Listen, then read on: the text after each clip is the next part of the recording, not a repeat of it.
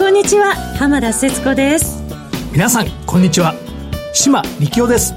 ここからの時間はゴーゴージャングルマーケットをお送りしていきます。この番組は冒険心をくすぐるマーケットというジャングルにいるリスナーの皆さんへ、投資という冒険をより素敵なものとするために、毎週マーケットのプロの方をゲストにお招きしてお話を伺う番組です。え今日はですね、川田記者お休みですので、島力夫さんと一緒に、えー、にじゅっぷんかんお送りしていきたいと思います。よろしくお願いします。はい、よろしくお願いします。さて、今週はイベント盛りだくさんのいっしゅうかんでしたけれども、島さん特に何に注目されてらっしゃいました？いや、本当に多かったですね。えーえー、あのイギリスの イーユー 離脱法案の、まあ、代替案ですか、えー、それの採決も面白かったですけれども、はい、それから、まあ、エフオーエムシー、えーえー、大きく政策変えてきました。利上げが、ね、当面見送りとなりましたけれどもね。はい、えーはい、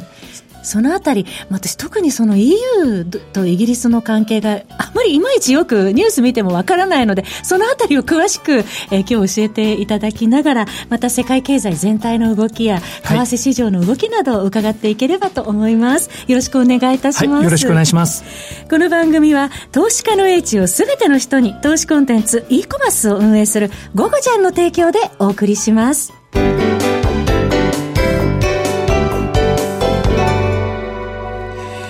それではここからは島さんに、えー、世界経済の動き、えー、情勢などについて伺っていきたいと思いますが、はい、今週一番の注目がその イーユー 離脱代替案の採決について、はい、ということだったんですが、結局これはどういう結果に終わったのかという。えっとですね、えー、まああのにせんじゅうろくねんに国民投票でブレクジットにすることが決まりました。はい、それでメイ首相は イーユー 側といちねんはんほどですね、イーユー 離脱どういう形でやるかとずっとネゴシエーションしてですね、で イーユー と合意した案があるんですね。はい、つまり イーユー 離脱法案、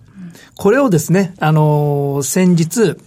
イギリスの下院にかけたところ、うん、まあよんひゃくさんじゅうにたいにひゃくにという歴史的大差で否定されまして、はい、その代替案を出すということで、あのそれがあの先日、まあ今週の火曜日だったんですけれども、はい、もうたくさんの法案が出てくるんですよ。面白いですね、イギリスって。いっぺんに出てくるんです。まあ数限りない法案の中で、えー、まあ下院議長さんがこれとこれとこれっていうふうに決められて、はい、それで採決するんですが、市場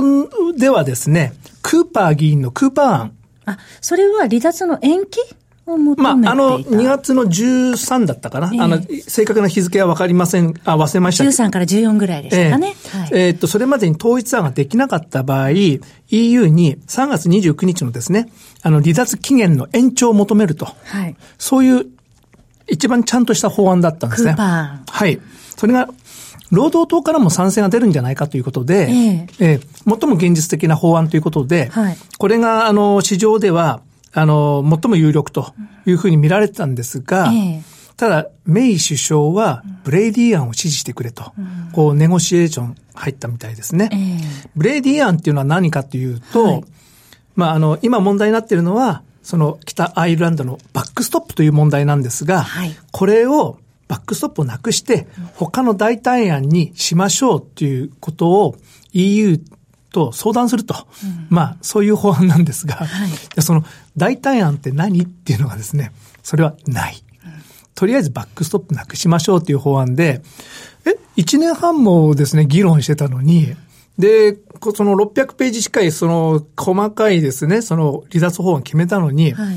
もうちゃぶ台ひっくり返してまた一からやり直しましましょうっていう法案、白紙に戻しましょう白紙に戻しましょうっていう法案なので、えー、これは多分 イーユー は飲めないんですよね。あの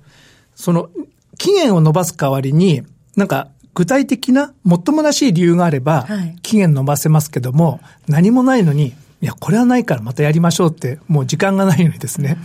とこれもですね、あの結局あの イーユー が差し戻しっておかしいですけども、はい、交渉しないと思いますので、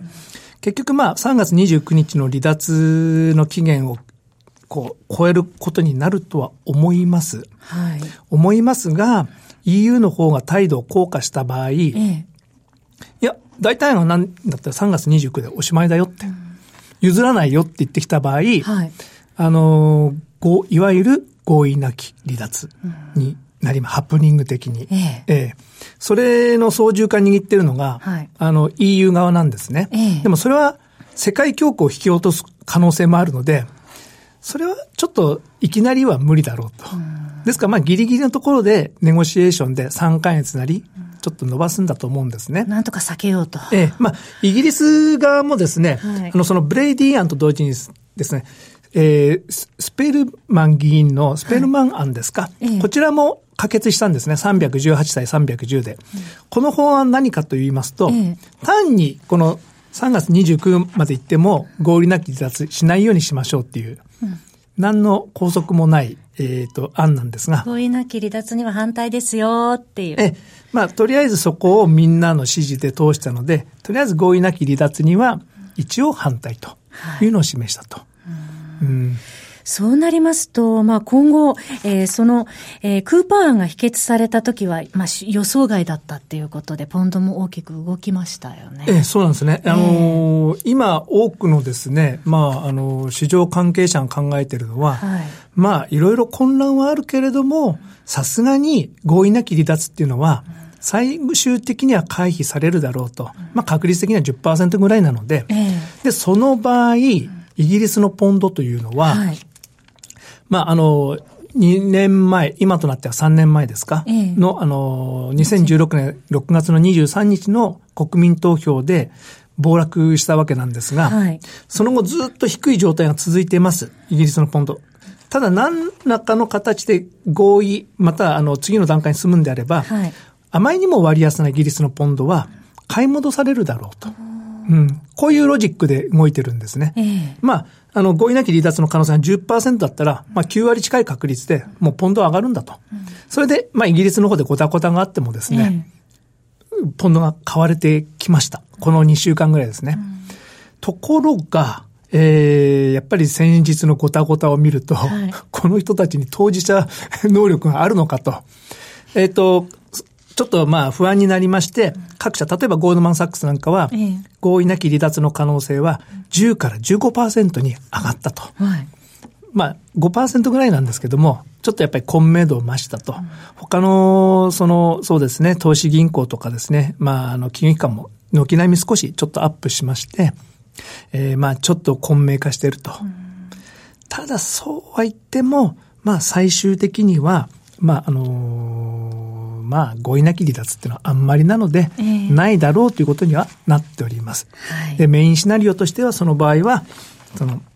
イギリスのポンドはあまりにも安いので、えー、ちょっと反発するだろうと、まあ、特に最近欧州経済が悪いので、はい、対欧州ユーロ、ユーロポンドのレートがあまりにもユーロ高すぎると、えー、という認識はありますね。そうするとユーロ、えー、調整に入る可能性があるということですか。はいえー、ちょっと欧州経済があの僕個人としてはですね、えー、一番心配なんですね。どこに注目されました？今週はその欧州経済の対立として、はい、あの昨日発表されたドイツの小売売上高、はい、これがですね予想を大幅に下回る、えー、月次前月比でですね、えー、予想がプラス いってんご だったところが、はい、いやないやマイナス れいてん いくつだったかな、それがマイナス よんてんさんパーセント だったか、そういう数字だったんですね、はい、で前年比でもですねプラス いってんご ぐらいの予想だったのがマイナスになりました、えーえー、前年比がマイナスになるというのは結構大きなことなので、はいえー、ちょっと過去のデータ、まああまりその騒いでる人いないんですけど、えーえー、過去遡ってみるとにせんななねんの半ば頃までこのマイナス よん. いくつっていう数字じゃないんですね。サブプライムショックのあたりぐらい。サブプライムショックのあたりですね。えー、えー、えーとリーマンショックの前になりますですから。前になりますね。うんああそうですか。じゅうにがつのドイツの小売売上高でにせんじゅうはちねんっていうのは、はい、欧州ずっと景気が悪化してきたんですよ。で、えー、その中で イーシービー はくがつに量的緩和政策をこう変更しまして、はいまああのー、各国の債券買ってたんですがそれを半分に減額しまして、うん、でじゅうにがつに全てなくして今量的緩和政策を中止している段階です。はい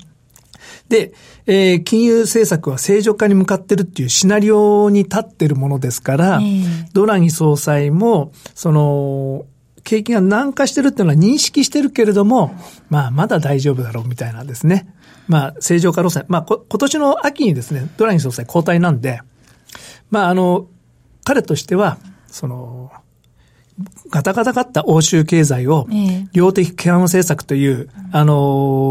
ー、ちょっとそれは欧州ではありえないだろうと思われた政策を強引に採用して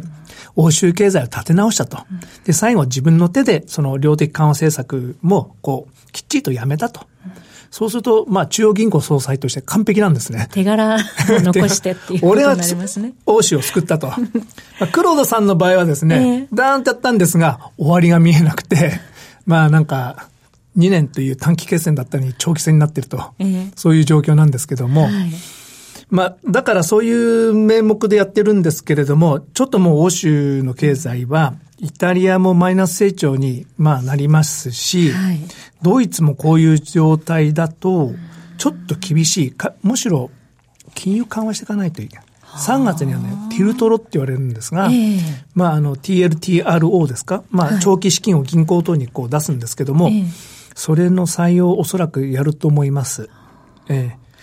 欧州も景気、えー、じゃあ今はそれほど良くないということなんですが、その今金融政策の話ありました、はい、今週はもう一つアメリカでも エフオーエムシー 結果が出てまいりまして、アメリカ利上げ当面利送見送りということになりましたけども、これはどうご覧になられましたか？はい、えっと、まあ、あのパウエル議長はまあ、えーまあまあ、株式マーケットの方から見ると、はい、まあ、よく頑張ったって偉いっていうことになると思います。まあ、あの、市場の期待に応えたとも言えますし、ええ、市場に屈したとも言えますし、まあ、あの、予想以上にハト派的な内容で、はい、まあ、おそらくもう今年はまあ、利上げはないでしょうし、うん、で、ことによっては量的緩和政策も、まあ、どっかで中止するのは、まあ、そうなるんですけども、はい、あの、量的緩和政策をまた始めるみたいな含みまで持たせているので、うん、まあ、その、市場の催促には満額で応えたって感じですかね。ええー、そうですね。あの、将来の利上げ、その忍耐強くっていうね、キーワードもありましたけども、えー、まあ、それで、まあ、あの、よっぽどのことがない限り、波乱要因には今後ならないだろうということで、アメリカの株式市場もリスクオンの動きが続いているという状況なんですけれども。ただ、まあ、いちがつのよっかの、パウエル議長がですね、はい、あの、イエレン議長、元議長や、バーナンキ元議長、とのパネルディスカッションの場で、はい、えー、まあ、政策に柔軟性を持たせると発言して、うん、ええ、そこでもう一回マーケットに白旗を上げてるんですね。はい、それ以来、あの、マーケットはずっと上がってきております。もうそこが起点だったんですね。で、そこからもうすでに最速相場が始まって、ええ、まあ、確かにものすごい満額回答だったんですが、うん、はい、じゃあここから上がるかというと、ええ、もうすでに上がってますので、はい、ちょっと、まあ、あの、セルザファクト的な動きももしかしたらあるかもしれないですし、はい、ただ、まあ、政策は、まあ、明確にフレ、マーケットにフレンドリーに変わったので、えー、まあ、調整があったとしてももうそんなに落ちないかなと。うん、アメリカの場合は。アメリカの場合は。あの、アメリカの景気についてはどうご覧になってますか？えー、っとですね、えーえー、その、さみだれ、あ、まあ、ちょ、ちょっと表現は的確じゃないですね。あの、悪い数字といい数字がですね、ええ、あの、交互に出てますね。うん、で、が、えっと、まとめるとですね、はい、先行きに対する、あの、消費者のコンフィデンスが、これが落ちてる。うん。うん、まあ、にせんじゅうはちねんはですね、はい、もう、消費者のコンフィデンスがもう絶好調って感じで、で、今の、現時点の数字も、あの、昨日の住宅の数字も良かったですし、はい、まあ、悪いわけじゃないんですけれども、えー、先行きの数字が落ち始めてますね。うん、まあ、そういう中で今日は アイエスエム、えー、とあと雇用統計もね発表になりますけれどもね。はい、で、はい、雇用統計なんですが、えー、まあ、クドロあの国家経済会議議長さんがですね、はい、良い数字になるとなんか口を滑らしてましたので、えーえー、まあ、どうなるかっていうと、まあ、そんな悪い数字じゃないのかもしれないんですけども、はい、市場の目線はそんなに高くないです。あの じゅうろくてんごまんにんなので。はい、で、ただ、あの、今ですね、この、この、経済の、まあ、この、ちょっと、境目っておかしいですけども、えー、どうなるかっていう、ちょっと肝心なところなので、はい、アメリカの雇用っていうのは今、ポイントじゃないと思うんですよ。だから、あまり、その、重要な、なんか注目点にはならないので、また、あの、政府閉鎖の問題もありますし、はい、えっと、悪い数字が出ても、まあ、政府閉鎖のせいだったしということになりますし、ええ、良い数字でも、まあ、なんか統計がなんか歪んでるんじゃないかとかですね、いろいろなあのこともあるでしょうから、あの、はい、行ってこいみたいな感じなんじゃないですかね、今日は。なるほど。あと、あの、一方で、米中貿易協議、まあ今のところかもなく不可もなくというような状況だと思います。これどうご覧になられましたでしょうか？えっと、米中のこの問題は、はい、まあもう長期的な問題なので、はいえー、すぐにどうこうとかですね、うん、あの、ないと思うんですね、もう。うん、まあ一応、中国としては、はい、できるだけアメリカの言うことを聞いて、えー、波風立てずに、あの、自然とやっていきたいと、うん、こういうところにあると思います。はい、えー、その、その、まあ、チャイナにせんよんじゅうきゅうっていう本があるんですが、はい、まあ、現在のその、アメリカのですね、中国に対する世論を変えたっていうのはもしかしたらこの本のせいかなとも思うんですが、どんな本なんでしょうか？えっとですね、ずっとアメリカの対中政策の、まあ、真ん中近いところにいらっしゃった、うんえー、ピルズベリーさんという方がですね、はいえーえー、まあ過去のですね自分のやってきたことも含めて、えー、いや実はやっぱり俺は中国に騙されてたっていう内容なんですが、うんはい、中国には国家的な長期目標があって、えー、でその日本語にもなってますけれども、えー、家内の慶長っていうことわざがあるんですが、はいナンバーツーの人は、それほどですね、ナンバーワンに立てつかないと。僕は弱いですと。弱いふりをして、ずっといかないといけないんですね。そうじゃないと、ナンバーワンにこう叩かれると。うん、そういうポーズをずっと取ってきたんですけれども、はい、えー、っと、ですから、こう実際会うとですね、あの、中国経済ダメなんだよとかですね、あの、まあ、あの、人口構成がですね、はい、えー、っと、悪いですからダメだとかそういうことを言うんですけれども、えー、